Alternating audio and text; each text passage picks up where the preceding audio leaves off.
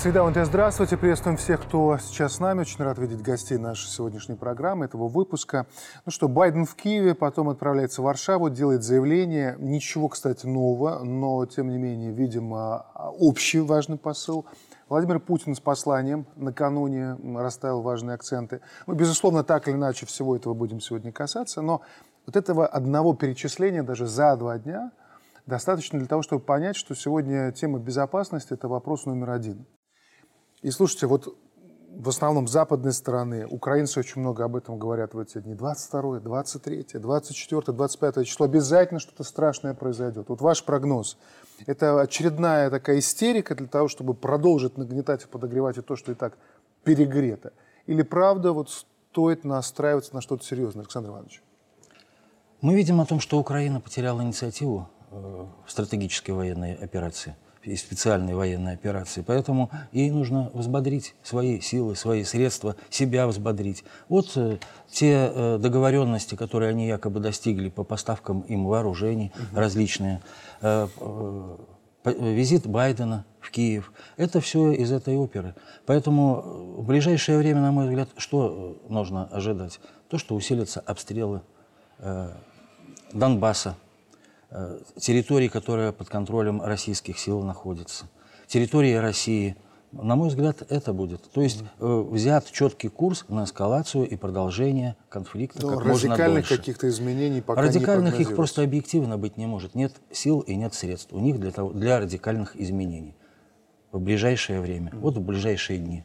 До весны, если можно Юрий, так сказать. что, что ваши данные, какие ну, на этот счет? Э, действительно, послезавтра уже исполняется ровно год, как началась специальная военная операция, поэтому, когда мы предполагаем, а что может быть хуже, наверное, уже ничего не может быть хуже войны, потому Пару что... вариантов, наверное, еще есть. Она к сожалению, судя по риторике, которую выбрали а, ядерные державы, пару страшных вариантов еще осталось. Ну, с учетом того, что киевский режим состоит из позеров, естественно, не припасли, с моей точки зрения, mm-hmm. какой-то сюрприз российской стороне. Действительно, э, как э, сказал мой коллега, какой-то подвижки не будет, потому что стороны увязли в позиционной войне, но какой-то акцию угу. прямого действия, возможно, угу. даже на территории России они ну, Так произведут. мы вдаваться не будем, что это прогнозы, чисто вот Значит, мнение. Мы живем во время информационной войны и во времена тысяч фейков каждый день. Поэтому, естественно, вот эти даты ключевые всегда используются для информационного противостояния, для накачивания, для ожидания. Каждый месяц нам какую-то дату, вот что-то будет, что-то будет. Второе, конечно же, к этой дате могут быть какие-то провокации, какие-то акции, для того, чтобы опять же их использовать в информационном пространстве, что вот настала годовщина, мы сделали это. Третье. Но при этом война это не комикс. У нас, к сожалению, у многих людей в голове такое. Вот настала дата, все собрались, пошли за один день, что-то произошло. Так не бывает. Война это тяжело, война это долго, война это смерть, война это тактика, и никто э, не действует за один день и за час. Поэтому я не жду сверхглобального чего-то, mm. но какие-то провокации в этот день вполне возможны. Глеб, а как вы считаете? А, с учетом того, что к 23-24 числу предполагается озвучивание некого плана, а, который Украина называет мирным, с учетом того, что Китай а, в своем конфликте с США за глобальное доминирование собирается представить свою мирную инициативу и очень четко собирается ее представить. Это большие предпосылки к тому, что что-то перед этим должно быть. Ну и плюс ко всему, мы, как всегда, должны быть готовы ко всему, даже в не очень крупных операциях, потому что не очень крупную операцию в эпоху информационной войны можно раздуть до любого скандала за счет исключительно информационных технологий. Поэтому появление громких информационных поводов в эти дни очень-очень вероятно. Другой вопрос, что они будут нести для э, перспективы даже кратковременной. Угу. Не обязательно это хоть какое-то будет развитие, но информационный громкий повод случиться может. Пошуметь. Вот в таких условиях мы обсуждаем э, вопросы национальной безопасности. В понедельник у президента было заседание э, Совета безопасности Республики Беларусь. А, два очень важных направления обсуждали и интересных. Это а, проект обновленной концепции национальной безопасности и такое новое для белорусского слуха народное ополчение. Вот если посмотреть на то, что вот зацепило больше всего, что вызвало наибольший резонанс, и вот на что мы обратили внимание, это, конечно же, вот это, эти слова президента о том, что белорусское миролюбие не синоним жертвенности, сразу посыл. То, что каждый мужчина должен, и не только мужчина, должен уметь обращаться с оружием для того, чтобы защитить как минимум собственную семью.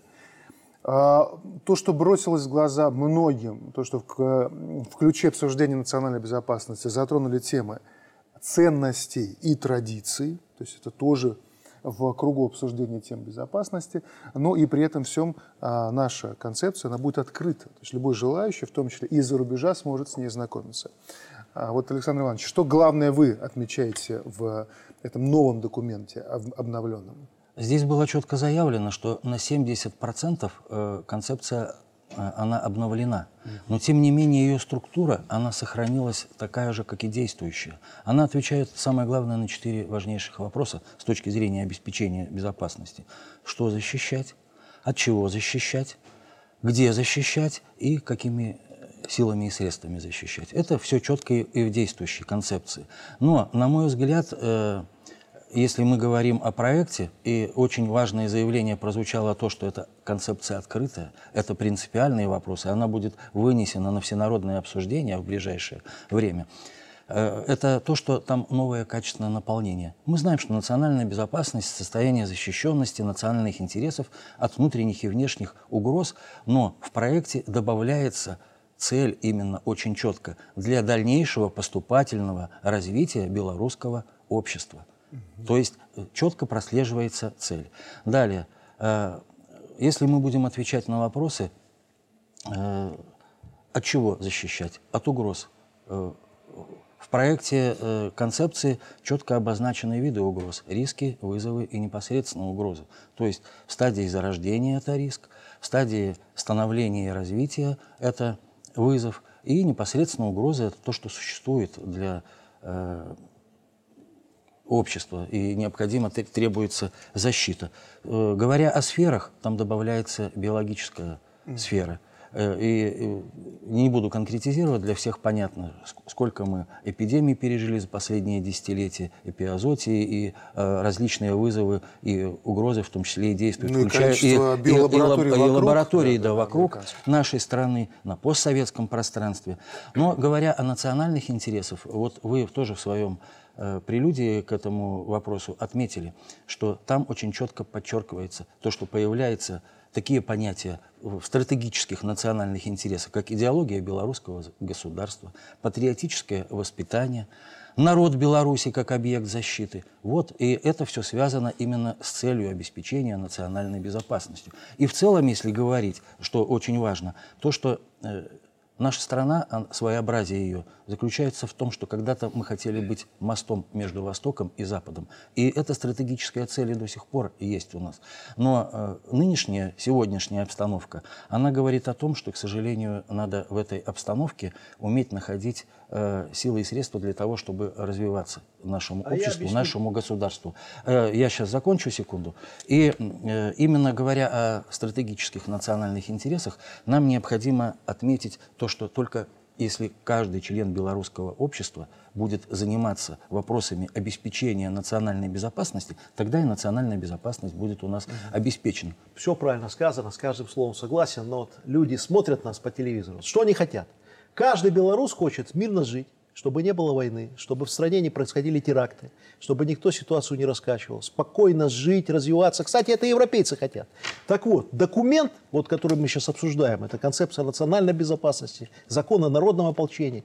Самое главное, что он идет, первое, от жизни – от реальных условий, в которых наша страна сейчас находится и живет. И второе, можно написать миллион документов, он прекрасный. Самое главное, что сейчас уже на протяжении всех этих лет, особенно последнего года, мы все делаем для национальной безопасности, то есть укрепляем ее. И, и а почему это надо делать? Опять же, хочешь мира, всегда будь готов к войне. И об этом президент говорил и на встрече с журналистами, причем он четко провел параллель, например, с Великой Отечественной войной. Кто-то ее не понял, я, например, очень хорошо понял. Когда СССР забалтывали на протяжении лет многих и говорили, мы никогда на вас не нападем, войны не будет. Президент сказал, больше такой ошибки в Беларуси, например, никто никогда не повторит. Мы никому не угрожаем на самом деле. Мы никогда не претендовали ни на какие территории. Агрессии с нашей стороны не было и нет. Но верить сказкам, что вы нам не угрожаете, мы больше не будем. Мы еще обсудим, наверное, Байден вчера стоит, Россия. Поговорим, да. поговорим. Мы не угрожаем. А кто наша главная угроза сегодня? Знаете, Польша есть, есть Соединенные Штаты Америки, есть Украина. Вот кто для нас угроза номер один? сегодня? Я бы, э, самая главная угроза – это внутренняя стабильность в стране. Никто извне никогда в жизни Беларусь не победит. Вот самое главное – это укрепление, чем мы занимаемся, внутреннего единства, внутренней политической стабильности. Сейчас она действительно укрепилась, потому что извне ни один враг никогда нас не уничтожит. И В все числе, же, и вот все мой же. коллега много про это скажет и говорит, и правильно говорит, информационная И безопасность. все же, Олег Сергеевич, смотрите, вот у нас есть Польша, которая как такой обезумевший качок вот, э, вгоняет в себя стероиды, накачивает мышцы, если так дальше пойдет, она доведет себя до остановки сердца. У нас есть, закрывает границы, у нас есть Соединенные Штаты Америки, которые нас, Беларусь, впервые внесли в свою концепцию Сказать национальной безопасности. Украина... Про Польшу. Ну, Я давайте, скажу пожалуйста. непопулярную вещь про Польшу. Вот то, что поляки сейчас накачивают вооружение, то, что они сделают, делают на границе, польские лилиты не думают об одном. Если они э, втянут всю Европу в войну, а не получится так, что Польша, например, втянула Беларусь, если вдруг у них когда-то бы это получилось, то это не получится, и, они, и кто-то отсидится там, то Польши не будет через час. Никто не понимает из политиков польских. И, например, литовский президент, который Я- сказал, давайте перейдем красные линии, он не понимает, что через 20 минут Литвы не будет. Это просто вот этот языковой трюк. А Но, кто для нас Польша главный враг? сейчас? э, польский народ нам не враг, а, а Польша сама агрессивное государство, которое на сегодня угрожает нашей национальной безопасности. И это мы говорим в открытую. Мы э, предупреждаем польских политиков об этом, что мы никогда не потерпим это. Мы это видим, мы это смотрим, и нам есть чем ответить. Я почему задаю этот вопрос? Потому что мы из года в год, вот до 2020 года, говорили о том, что мы миролюбивые, мы, э, и так оно и есть. Но при всем при этом, если мы обманываем себя и четко не обозначаем для себя, как, например, те же американцы, которые говорят, у нас есть Россия, у нас есть Китай, Беларусь, они вписали. сюда». Украинский режим враждебный. Вот кого мы Польское должны иметь в виду в качестве враждебно, потенциального врага? Прибалтика враждебно. Значит, но здесь надо еще учитывать, что политика сложнее немножко. То есть мы понимаем вот эту общую тенденцию, Понятно, которую мы мы не видим. собираемся нападать, но мы должны понимать, а, кто, и если там что, не все так однозначно внутри отпор. этих стран самих. Понятно. А, Глеб, как считаете? А как было замечено совершенно верно, я буду говорить про информационную составляющую. И в понедельник, когда обсуждался вопрос, в том числе и по народному ополчению, у меня возник один вопрос. А, Делается на традиции, на наши идеи посыл, из чего исходя предполагается, что каждый будет защищать свой дом, и исходя из этого, соответственно, будет укрепляться общая национальная безопасность. У меня вопрос.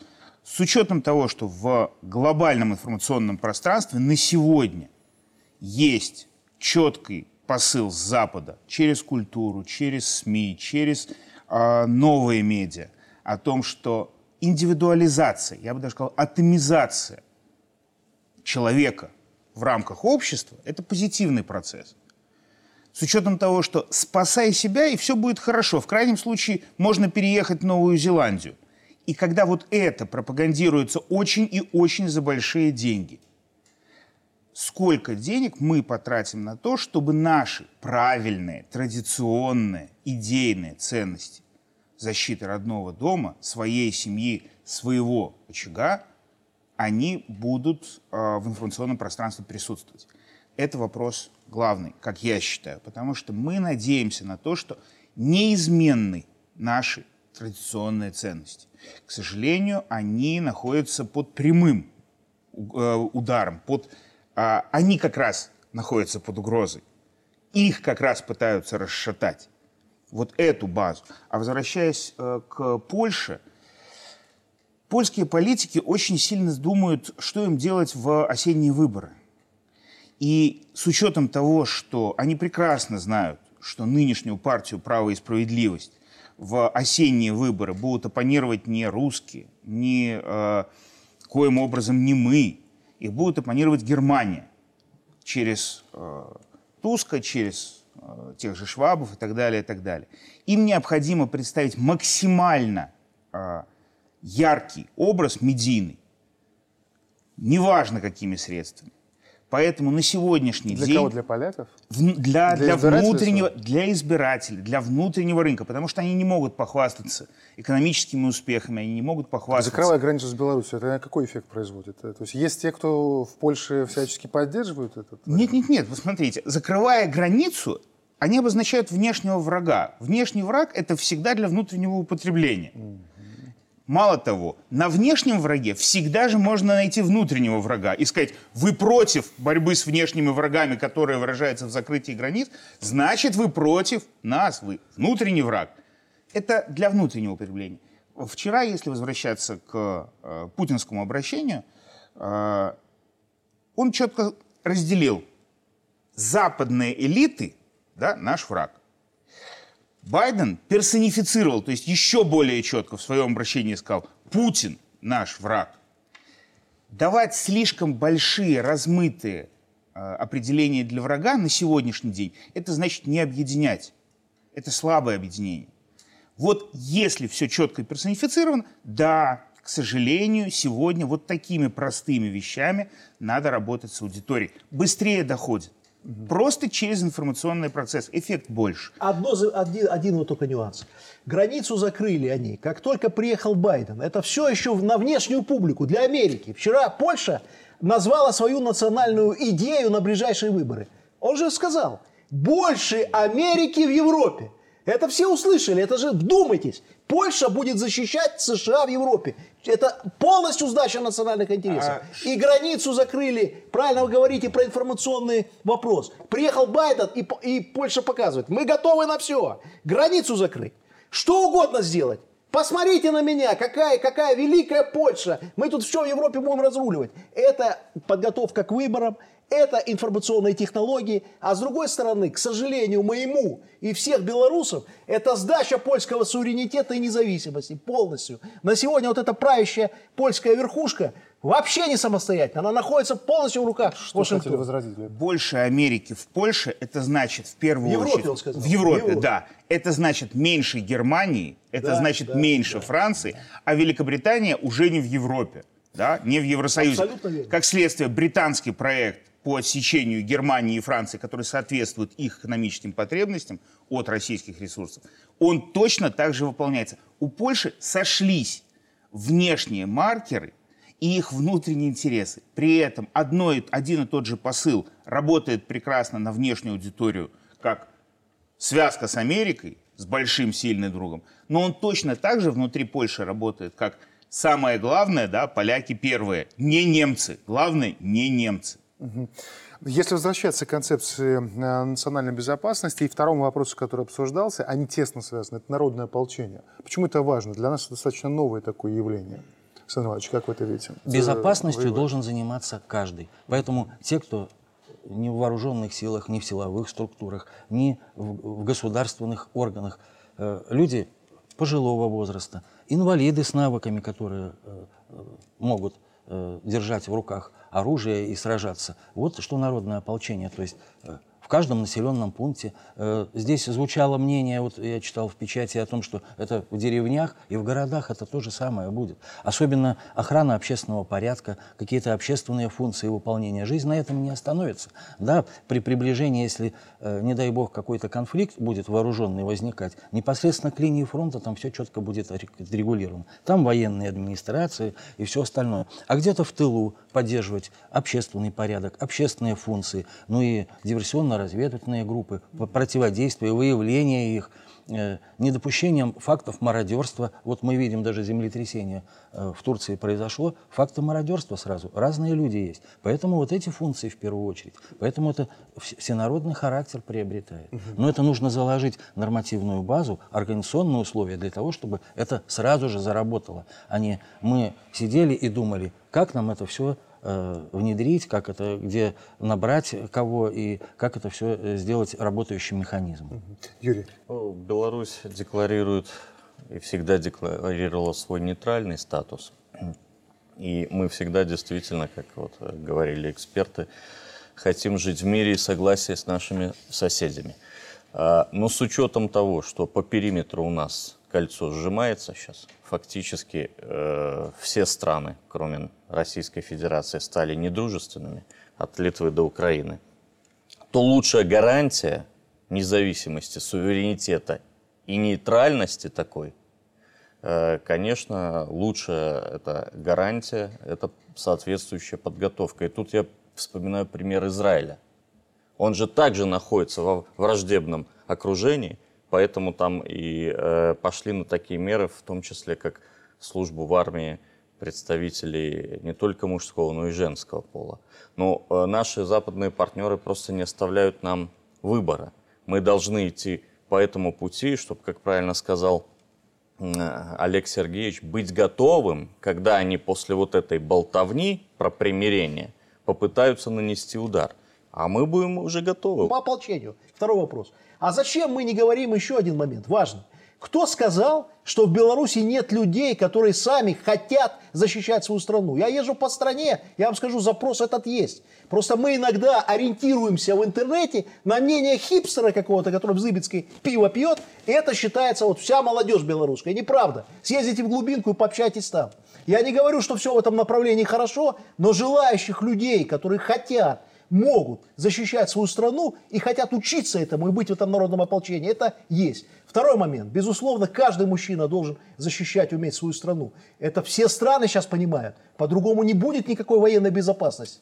И третий момент. Это и успокаивает, между прочим. Я вам скажу, люди далекие от армии, далекие от спецслужб, они когда ничего не знают, ты когда ничего не знаешь, что ты боишься?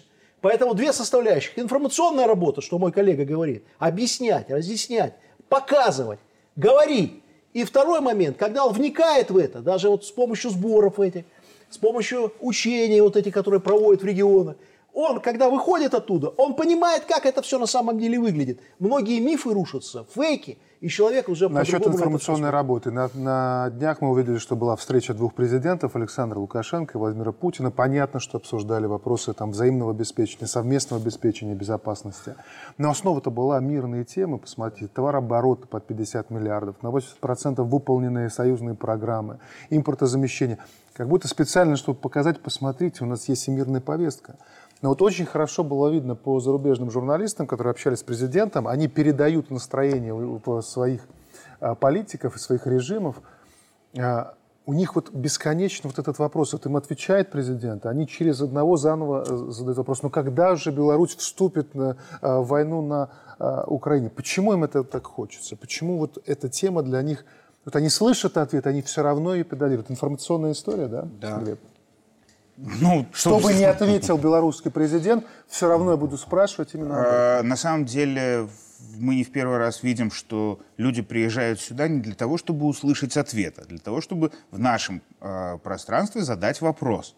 В конце концов, перед, ним, перед ними, перед всеми сейчас, перед всеми западными СМИ, вот я не люблю слово «все», «всеми», потому что это очень большое обобщение, но перед всеми западными СМИ, какие бы они ни были, там, даже американские, республиканские или демократические, стоит вопрос информационного присутствия, контроля чужого информационного пространства.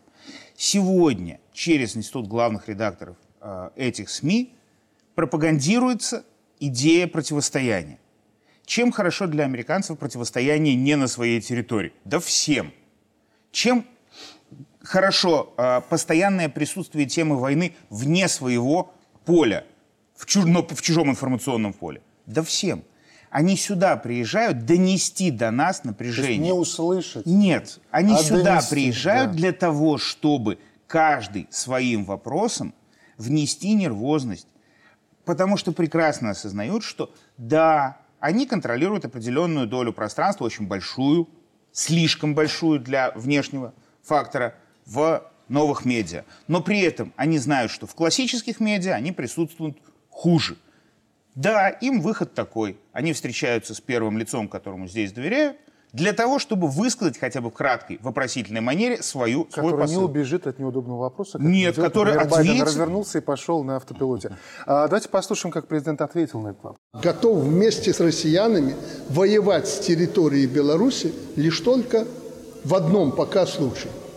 Если оттуда хоть один солдат с ружьем придут на нашу территорию убивать моих людей. Это касается не только Украины. Это касается и других наших соседей, которые ведут себя еще более неадекватно. Если они совершат агрессию против Беларуси, ответ будет жесточайшим. Жесточайшим. И война приобретет совершенно иной характер. Если бы встречу президента с журналистами действительно показали по всем европейским телеканалам, по американским телеканалам. Я сейчас фантазирую, я понимаю, что это фантазия. Но Фантастика. это был бы эффект взорвавшейся бомбы, потому что вся вот эта ложь, которая лилась на, на- на уши европейцев и льется до сих пор, о том, что Беларусь это какое-то агрессивное государство, оно все разрушилось. Потому что, смотрите, приезжает Байден в Киев. Байден говорит только о войне. Если бы он хотел мира, вот я сказал же вот три дня назад еще, то есть день назад я сказал, он бы что сказал? Вышел и сказал, с четырех вечера сегодняшнего дня, как я в Киеве, ни одна ракета не полетит на Донбасс. Я в Минске в 6 часов, во Дворце независимости у Александра Григорьевича Лукашенко. Туда прилетает Путин, и мы И начинаем снова фантазия. переговоры Но о мире. Они Этого показали, нет. Алексей А, нет, не они показали. показали в Европе. Удивительный фрагмент, я сейчас обязательно попрошу, чтобы мы его с вами посмотрели, потом продолжим, конечно, обсуждать.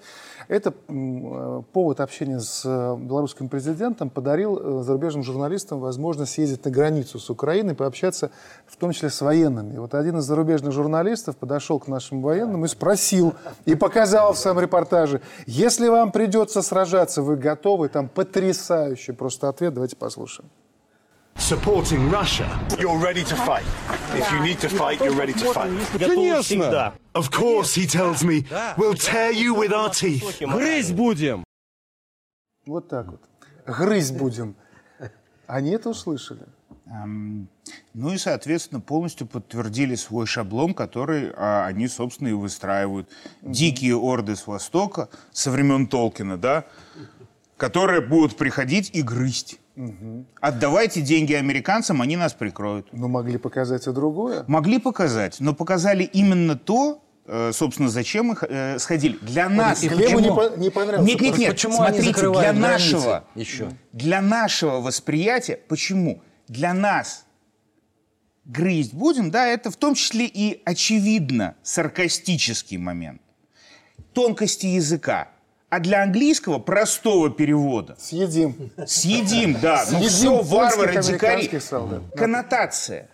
Почему этот момент вырван без предыдущего диалога? Ведь это явно не первый вопрос, который был задан, Это да? тот самый журналист, который из, пол- по-моему, пол- из часа интервью с президентом оставил 7 минут Совершенно справедливо. репортажа. Не первый день работающий в структуре, которая была в свое время а, создана Кстати, для По-моему, единственный, кто не трансляции. записывал во время интервью, потому что он уже знал, что он скажет в репортаже. Да, он знал, что все написано. И почему закрываются границы? Вот здесь прозвучало, но я дополню. Потому что мы ввели безвизовый режим. И для Польши, когда десятки тысяч граждан сюда приезжают, видят, что здесь происходит у нас, что все мирно, экономика развивается, люди, у людей глаза горят, потому что они работают на себя и на свою страну, и у них есть перспективы нормальные, мирные перспективы. И когда они приезжают, это все в 10 раз больше, потому что есть родственники, знакомые, друзья. А закрыл границу, и все, милитаризация Польши продолжается. Э, Почему э, здесь с Укра- э, очень важна специальная военная операция на Украине? Потому что наши беглые отвечают на почему задают западные журналисты такой вопрос. Потому что они ставку сделали на поражение России, а тогда уже возьмутся за Беларусь. Украина стратегически им важна, а Беларусь в пять раз важнее, чем э, это Вот, вот и ответ, почему западные журналисты задают такие Юрий вопросы. вот смотрите, э, Олег Сергеевич затронул тему все-таки несколько раз уже по по поводу того, что президент пригласил Байдена. И действительно, многие превратили сразу в хохму, да, что президент троллит Байдена, вот приедь. Но мне кажется, что просто, вот я согласен с Олегом Сергеевичем, растерялись многие, потому что это кратчайший путь к, к тому, чтобы остановить э, кровопролитие э, на украинском фронте. Мы прекрасно понимаем, что это ни разу не в интересах Соединенных Штатов Америки, ни разу, и они, поэтому президент сам об этом сказал, они, конечно, на это не пойдут. Но, тем не менее, это ведь не был троллинг. Не было. И чего тут м, значит, иронизировать, если на нашей земле, в том же Дворце независимости, э, происходило подписание Минских соглашений. Я не думаю, что канцлер Германии или президент Франции статусом меньше, чем президент Соединенных Штатов. Поэтому, конечно, президент Лукашенко предложил самый э, короткий путь, самый простой э, значит, э, вариант решения вопросов. Ведь, казалось бы, такая, вот такое сложное нагромождение, как здесь разобраться, как, значит, работают экспертные группы, какие-то советы, неправительственные организации. Но ключ-то, э, значит, в мирных переговорах в, в, и э, лежит именно в том, заключается, да, э, значит, э, пригласить инициаторов этого конфликта. Инициатор этого конфликта – это англосаксы, в частности США. Потому что киевский режим управляется извне, и мы не будем в сотый раз повторять да, да, да. этих Это доказательств немерено. Очевидно, Соответственно, президент Лукашенко, как опытный политик с э, гениальным чутьем, он предложил самый короткий путь. Приезжает Байден, приезжает Путин, жмут руки, обсуждают, чертят что-то, да, договариваются. Это ни в коем случае нельзя рассматривать через призму иронии. Это реальный вариант. И, и, знать, вот, да. и вот увидите, когда рано или поздно приви... Э, значит, этот вариант будет осуществлен. Потому что все равно э, будут договариваться, наверное, супердержавы. Ну, возможно, это будет уже не Нет, Байден. А, на днях, Алексей Сергеевич, на днях услышали в Соединенных Штатах Америки посыл Лукашенко, и знаете, кто это прокомментировал? Дональд Трамп. Сказал, что будь он президентом, 24 часа э, войны бы не было. Вот послушаем, какими аргументами он это все сопроводил. Я буквально в ту же ночь, как узнаю о своей победе, позвоню двум людям. Знаете кому? Путину и Зеленскому. И скажу им, нам нужно встретиться. Мы встретимся. Я гарантирую, что смогу все урегулировать. Я знаю, что именно им сказать. Я скажу этому одно, другому второе. И скажу, вам лучше договориться. Мы заключим соглашение в течение 24 часов. Ну, видите, мы инициативу предлагаем, а Трамп ее плагиатит. Это говорит о том, что эта инициатива абсолютно здравая и прагматичная, и она реально может обеспечить мир между двумя странами. Когда начинают европейские политики врать, что никакого пути к миру сейчас нету, Лукашенко, все прекрасно понимая, осознавая ситуацию, показывает лишний раз, еще раз. Он есть этот путь, он простой. Вы просто не хотите по нему идти, вот и все. Вот, правда. Вот и весь вопрос. Короткая реклама, после чего продолжим разговор. Вот, наконец-то, пытаемся понять, все-таки для кого приезжал Байден а, в Киев. Кому больше была нужна эта встреча. Оставайтесь с нами.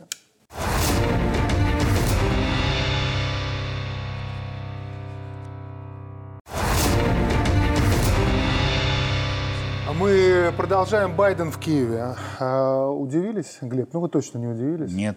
Я не...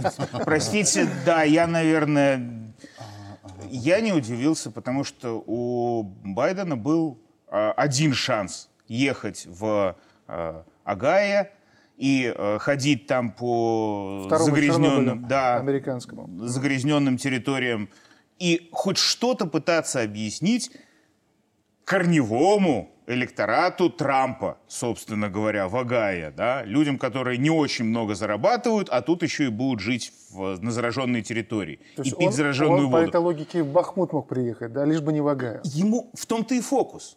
Это был День президента в США. Ну, такое вот официальное название. День президента. Он мог провести его либо со своим электоратом, а, там, где он получает максимальные очки, и он это сделал его электорат смотрит на э, внешнюю политику, или мог провести его с чужим, с электоратом республиканцев, конкретно у себя в Агае, и получить по шапке.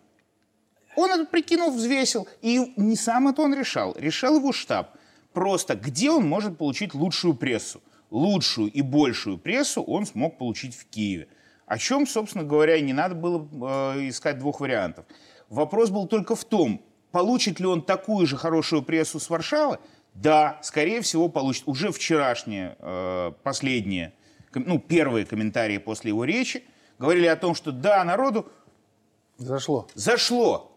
Потому что его речь была построена на простейшем повторении уже известного, не перетруждаясь. Плюс в конце были дети – Дети были китайцы, да, да. Э, негры, ну, типичные украинцы в Варшаве. И еще. Это, да, это знак. Мы, мы работаем в системе знаков. Нам надо привыкнуть, извините, я добью мысль, нам надо привыкнуть к тому, что мы работаем одновременно в э, реальной плоскости и в системе знаков. И если сейчас для кого-то из политиков система знаков дает больше очков, он работает с системой знаков. Глеб, а что, а, Глеб, а что это значит для нас? Вот э, давайте практический вывод. Э, Абсолютно поддерживаю. Система знаков, символизм. Мы видим, что вообще западная культура на этом замешана, не только, кстати, западная, да? А на, на каких символах тогда должны говорить мы? Генерировать новые, либо поднимать Вот из, здесь э, вот это наш выбор. И это мы возвращаемся к первому вопросу.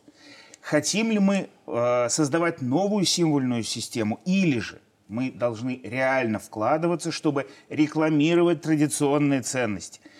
Как ни прискорбно это звучит, но самые простейшие вещи я, мы, мама, мир, вот то, что мы прописывали прописью да, в школах, в детских садиках, первые слова, которые мы рисовали. Вот сейчас все это работает не через слова, это работает через образы эмоций. Да, нам необходимо придумывать новую рекламу, которая бы действовала на младшее поколение. Когда вы заговорили о том, что в народное ополчение будет опираться на взрослых людей, даже, ну, там, э, даже стариков, да, правильно. Но когда мы говорим о примере Израиля, пример Израиля начинается с чего? Пример Израиля начинается с того, что все знают, что они пойдут в армию в молодом возрасте. С детского сада и школы. Совершенно справедливо. И когда первый журнал политический рассчитан на младшего школьника, это нормально. Да, необходимо работать с младшей аудиторией. И да, через тот язык, который у них есть. Может быть, не стоит придумывать новую систему ценностей, нужно придумывать новый язык, язык образов, язык эмоций, который бы сейчас воспринимался молодежной аудиторией, который бы давал тот эффект. Трамп, когда говорит короткими, четкими словами, он, когда говорит с политиками, он употребляет более длинные слова. Когда он говорит в публичном пространстве, он употребляет короткие слова.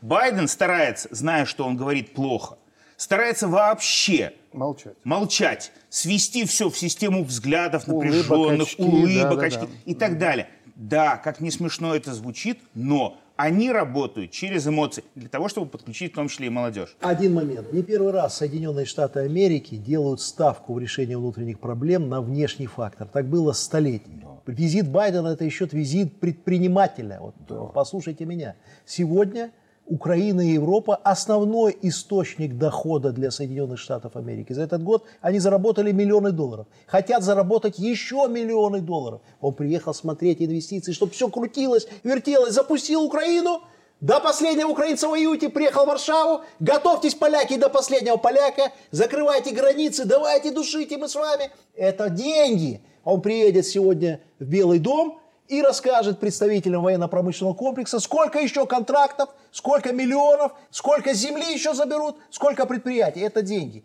Теперь про смыслы. Абсолютно согласен. Вчера, например, смотря выступление президента России, меня больше интересовала не военная составляющая, которую обмусолили всю, а какой смысл, какие смыслы, какие новые ценностные ориентиры на развитие внутри России будут ближайшие десятилетия. Потому что это важно для Беларуси, потому что мы союзное Про символы. государство. Тогда про И я символы. услышал их. Многие, э, многие обратили внимание еще на один такой момент. А, Я прошу режиссеров показать это видео. А, Зеленский, его выражение лица. Когда он встречал Байдена, он улыбался, они обнимали друг друга.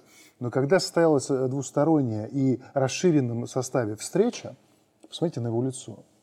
Оно злое, и эту злость он скрыть не может. И многие задаются вопросом сейчас, что такое мог сказать Байден Зеленскому, что президент Украины стал мрачнее тучи. Или не сказать. Или, Или не сказать. Вот что мог не сказать, а я либо думаю, сказать? что не сказать, потому что я думаю, в глубине души Зеленский понимает вот этот небольшой цирк и игру, в которую он сам играет. И когда он видит, что на самом деле никакого переживания нет ни за Зеленского, все эти красивые слова «Зеленский как сталь», «Украинцы как сталь», ну неужели он в глубине души не понимает, что их Что используют? скажут, что самолетов не пообещали. Э, С- Общие слова. На всех просьбы, как американцы умеют общаться? Улыбка до ушей. Конечно, все посмотрим. Завтра, послезавтра.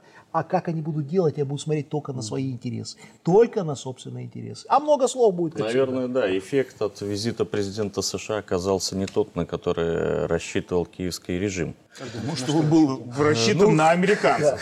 Да, естественно, на внутреннюю повестку. На что украинцы рассчитывали, Э, Ну, ну, конечно, больше оказать э, дополнительную финансовую, военную помощь, поставку прежде всего истребителей. Может быть, э, украинский же режим, не секрет, ведет переговоры о том, чтобы затащить хоть каким-то образом хоть какую-то там ядерную боеголовку да, выражаясь простым языком, просто какое-то тактическое ядерное оружие, хотя бы просто разместить его в Киеве. Они думают, что это будет страховка, и они ведут такие разговоры. Ну, а что касается вот этих победных реляций, что, дескать, вот, Байден обнимал Зеленского. Ну, вы же помните, как он, э, значит, обнимал и Карзая, из Афганистана. И как э, три недели до бегства из Афганистана значит, э, состоялся телефонный разговор с президентом, следующим Афганистана, Гани. И Байден сказал, что значит, поддержка Америки и афганской демократии, она непоколебима. А через три недели афганцы уже висели на шасси, чтобы убежать из этой самой афганской демократии. Поэтому, значит, э, стратегически все понятно. Им надо здесь мясорубка, здесь им надо американцам региональная война, и надо, чтобы мы были втянуты. Ну вот не только американцы, Юрий я просто поддержу, вы можете продолжить. Э, Мюнхенская конференция по безопасности – это, по сути, манифестация того, что они, как бы мы ни говорили про Запад, они едины в своей антироссии в этом своем проекте. Э, Риши Сунок, дефицит вооружений у европейских членов Североатлантического альянса не должен вызывать паники. Истощение военных арсеналов Европы не проблема – и главный аргумент, как он это объясняет, они и так предназначались против России. Ну и э, Столтенберг, генсек НАТО, в Альянсе не так боятся Третьей мировой войны, как победы России в конфликте на Украине. То есть мы должны прекрасно знаете, понимать, то, с кем мы про... имеем дело. То, что произошло в Мюнхене, это надо нарезать на цитаты и в рамках вот э, э, той активной бойкой информационной политики, которая нам нужна, как говорил Глеб, значит, показывать это по всем каналам, потому что это не просто какой-то бал русофобов, это какой-то бал э, человека ненавистнич, ненавистнической идеологии. То, что они там говорили, не укладывается в голове нормального человека и европейца. То есть, э, если вы помните предыдущие мюнхенские конференции, ну, так э, резко оскал они никогда не обнажали. Это значит, что они поставили на эту войну очень много. Макрон очень договорился много. до того, вы меня извините, не могу не сказать, что, вы знаете, мы десятки лет пытались поменять власть в России. Так и говорит. А это Беларусь рядом ставь. Мы это все видели собственными ну, глазами. Конечно. Но пока не получилось. Давайте подумаем, как сейчас использовать ситуацию на Украине и поменять власть. Это все люди должны знать. Вот цена их демократии, выборам, свободе.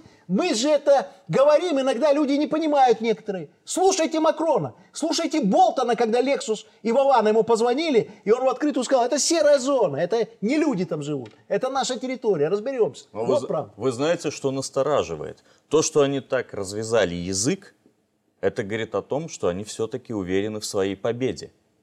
Они поста пошли в банк они именно, потому что, чтобы так говорить на весь мир, значит, то, что они плюют на дипломатические нормы, что они используют переговоры для того, чтобы обманывать партнеров, что э, арсеналы и так предполагались для России. То есть, как это можно объяснить? Это можно объяснить тем, что их нынешняя операция, ну, простите, я влезу опять же со своей стороны, может быть, не вовремя. Их нынешняя операция должна быть быстро закончена. Потому что на той же конференции, на полях, они встречались с Ваны. И с ним они вели себя совершенно по-другому. Потому что они знают, что их старший партнер прямо сейчас чешет репу и думает, так, надо вот это быстренько как-то выиграть, потому что дальше начнется Китай. И Китай начнется по полной схеме. Китай начнется на весь Индо-Тихоокеанский регион. регион. Параллельно с этим начнется резня за искусственный интеллект и конференция в Гааге, где 14 февраля было провозглашено военное использование искусственного интеллекта с подачи США. Те же э, учения в Северном Ледовитом океане, впервые военные истребители в, э, на севере Гренландии – это все то, что они уже видят. А, а они еще встряли в старой войне. Они еще встряли в войне, где делятся реальные ресурсы. А они дальше будут биться за виртуальные. Поэтому они сегодня готовы. Да, они готовы к быстрой победе здесь, потому что у них нет другого варианта. Если они быстро не побеждают здесь, они то там они там. проигрывают полностью в ноль. Присоединяйтесь к нам. Э, здесь прозвучало о том, что э, почему такой грустный Зеленский. Ну, я свою... Злой. Он да, грустный, злой, гру, да. грустный, злой, неудовлетворенный, будем так э, ну, по-простому да, говорить. Так. Да. Э, почему? Я свою версию выскажу. Потому что то, что он хотел услышать, естественно, не прозвучало. А на мой взгляд, Байден тоже готовится к 2024 году, к выборам. А с каким багажом он идет? И вот эта его поездка на Украину, шоу «Must go on», да, шоу продолжается, mm-hmm. это тоже свидетельство того, что ему нечего во внешней политике показать американцам, что у него есть в багаже.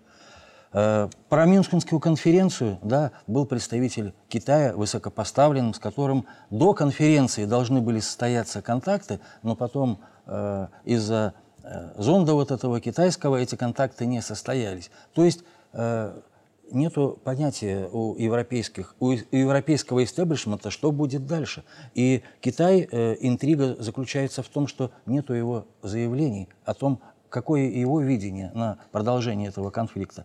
Поэтому э, сейчас э, я думаю, что будет последний вздох вот этого коллективного Александр, Запада вот, по накачке вооружений для того, чтобы одержать да, быструю а победу. Вот вы дальше Если нет, значит будут договариваться насчет, с. Китая. А разве это не является видением Китая? Ван И как раз на полях Мюнхенской конференции, это много раз его называли, сейчас один из самых высокопоставленных китайских дипломатов, он говорит, мы убеждены по поводу Украины. Мы убеждены, что эту кризисную ситуацию можно урегулировать только путем мирных переговоров. Это первый раз. Ну а второй – это посыл, в первую очередь, наверное, украинцам. Некоторые силы не хотят мира на Украине, и их стратегические цели простираются за пределы этой страны. То есть то, о чем мы все сегодня уже сказали, Украина не есть цель. Да? Да. Это лишь промежуточный этап. Да, продолжите, пожалуйста. Дело в том, что коллективный Запад, он видит, что э, на два хода вперед Европа еще просчитывает, но американцы просчитывают намного дальше. И любые войны, сколько бы они ни продолжались, все равно заканчиваются переговорами и миром. Поэтому, если в ближайшее время они будут активизацию вот этих попыток перехватить инициативу, добиться больших успехов. Для чего? Для того, чтобы были более выигрышные условия для ведения переговоров. Вот максимум, на что они рассчитывают. Э, прозвучало с стороны Запада, что нельзя победить ядерную державу. Поэтому о победе всесторонней. Это можно для наших э, оппозиционеров говорить, что мы одержим победу в Украине и возьмемся за Беларусь. Но все, кто здраво а и объективно оценивают, они понимают, что победы нету, потому что и не будет ее объективно. Можно более выигрышные условия для мира – для того, чтобы заключить мир и сконцентрироваться в том числе на противодействии Китаю, потому что в стратегии национальной безопасности США Китай стоит на первом месте, не Россия. Борель так и не смог ответить нормально на вопрос Ван Ли, который спросил его, а слушайте, вы можете поставлять оружие Украине, а почему я не могу поставлять оружие России? Что тут плохого? В чем разница? Э, Борель пытался объяснить, что это другое, но я думаю, что нормального объяснения и не может прозвучать. Вот Конечно. вот вопрос еще для того, чтобы мы как-то собрали воедино вот разные э, мнения, которые сегодня прозвучали э, в этой программе.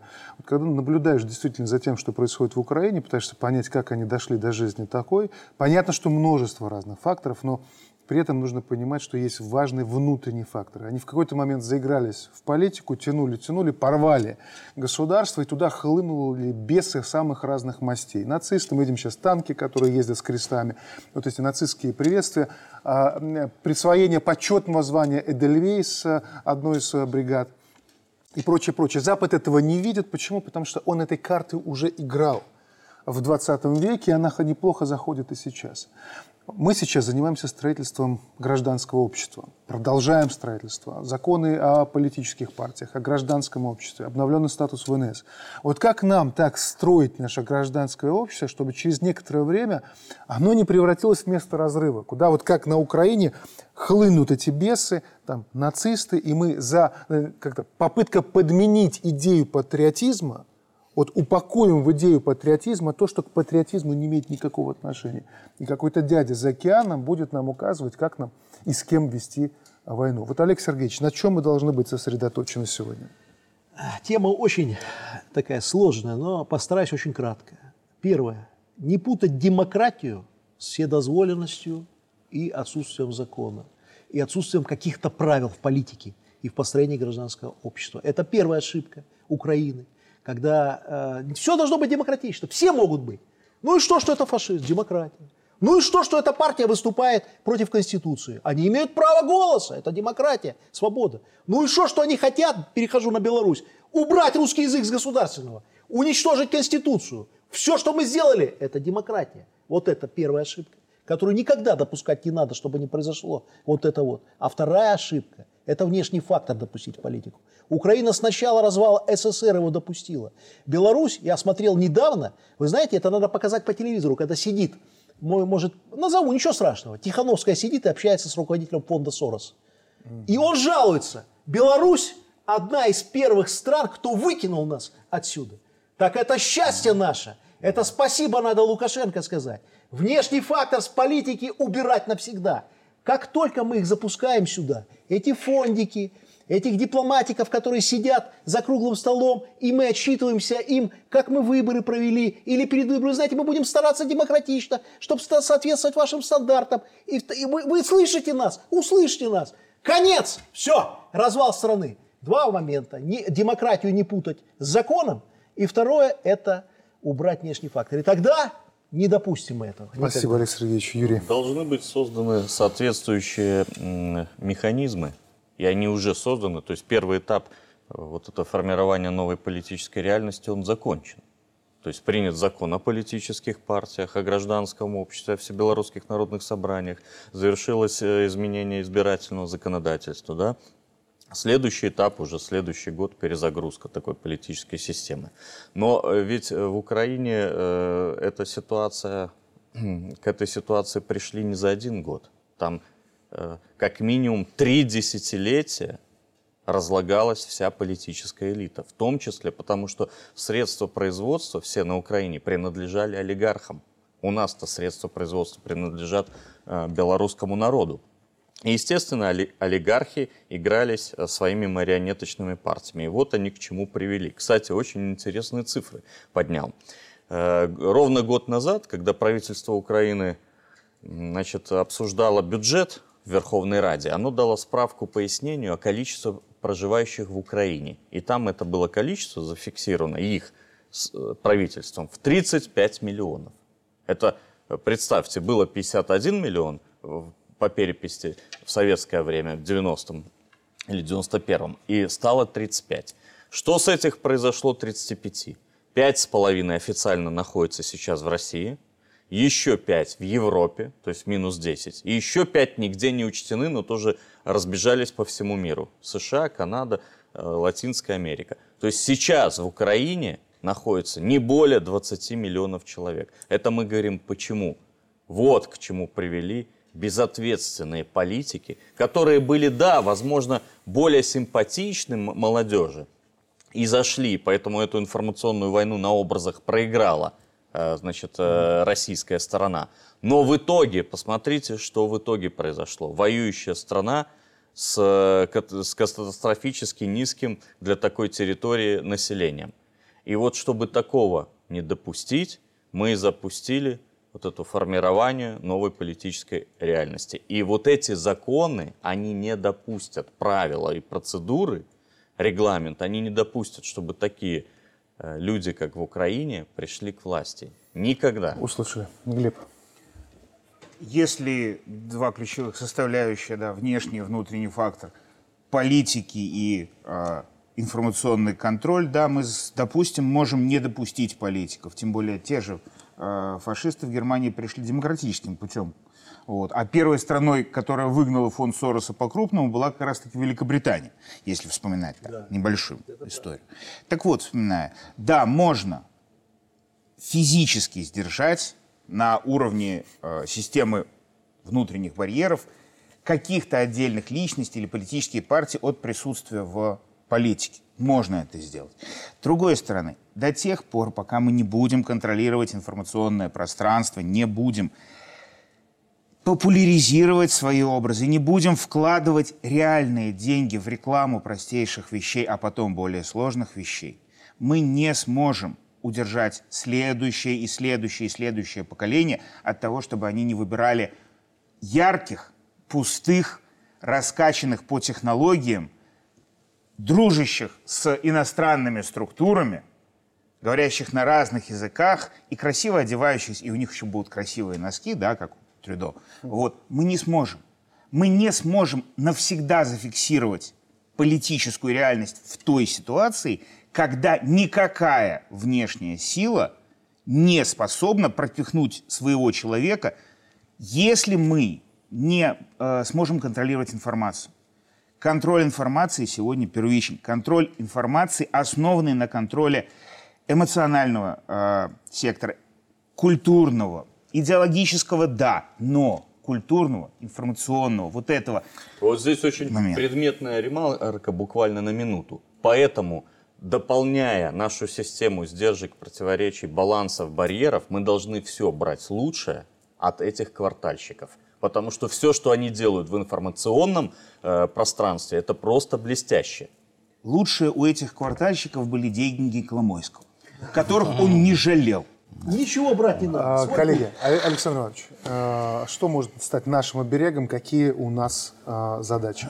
Здесь мы говорили об инструментах именно укрепления нашего общества, если можно так в общем сказать. Но никакое внешнее воздействие, оно не может быть продуктивным, если есть внутреннее единство, если люди уверены в завтрашнем дне, если у них есть стабильность. Стабильность и в экономике, и в политике, и в культуре, и во всех остальных, и в семейных отношениях в том числе. Поэтому у нас есть духовно-нравственные ценности, если говорить научным языком. Если говорить по-простому, то нужно слышать свой народ – и, и говорить, и проводить всегда справедливую политику, о чем неоднократно и президент нашей страны говорил.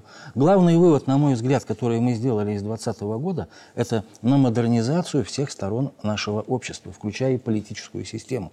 И те изменения Конституции, которые мы год назад приняли, и теперь реализовываются, и Всебелорусское народное собрание, и политические партии развития, и развитие гражданского общества, на все это нацелены, в том числе и информационная составляющая, информационная безопасность. Поэтому, если мы людей будем слышать, реагировать, то никакое внешнее воздействие, в какой бы степени и кто бы э, не подвязывался под это, оно все уйдет в песок.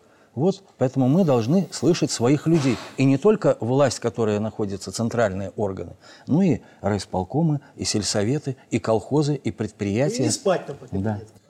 Спасибо. Спасибо за ваше мнение, которое сегодня прозвучали в этой программе. Я благодарю наших гостей за то, что они поделились своими соображениями по поводу событий происходящих. Спасибо нашим зрителям. На сегодня все. До встречи через неделю. Счастливо.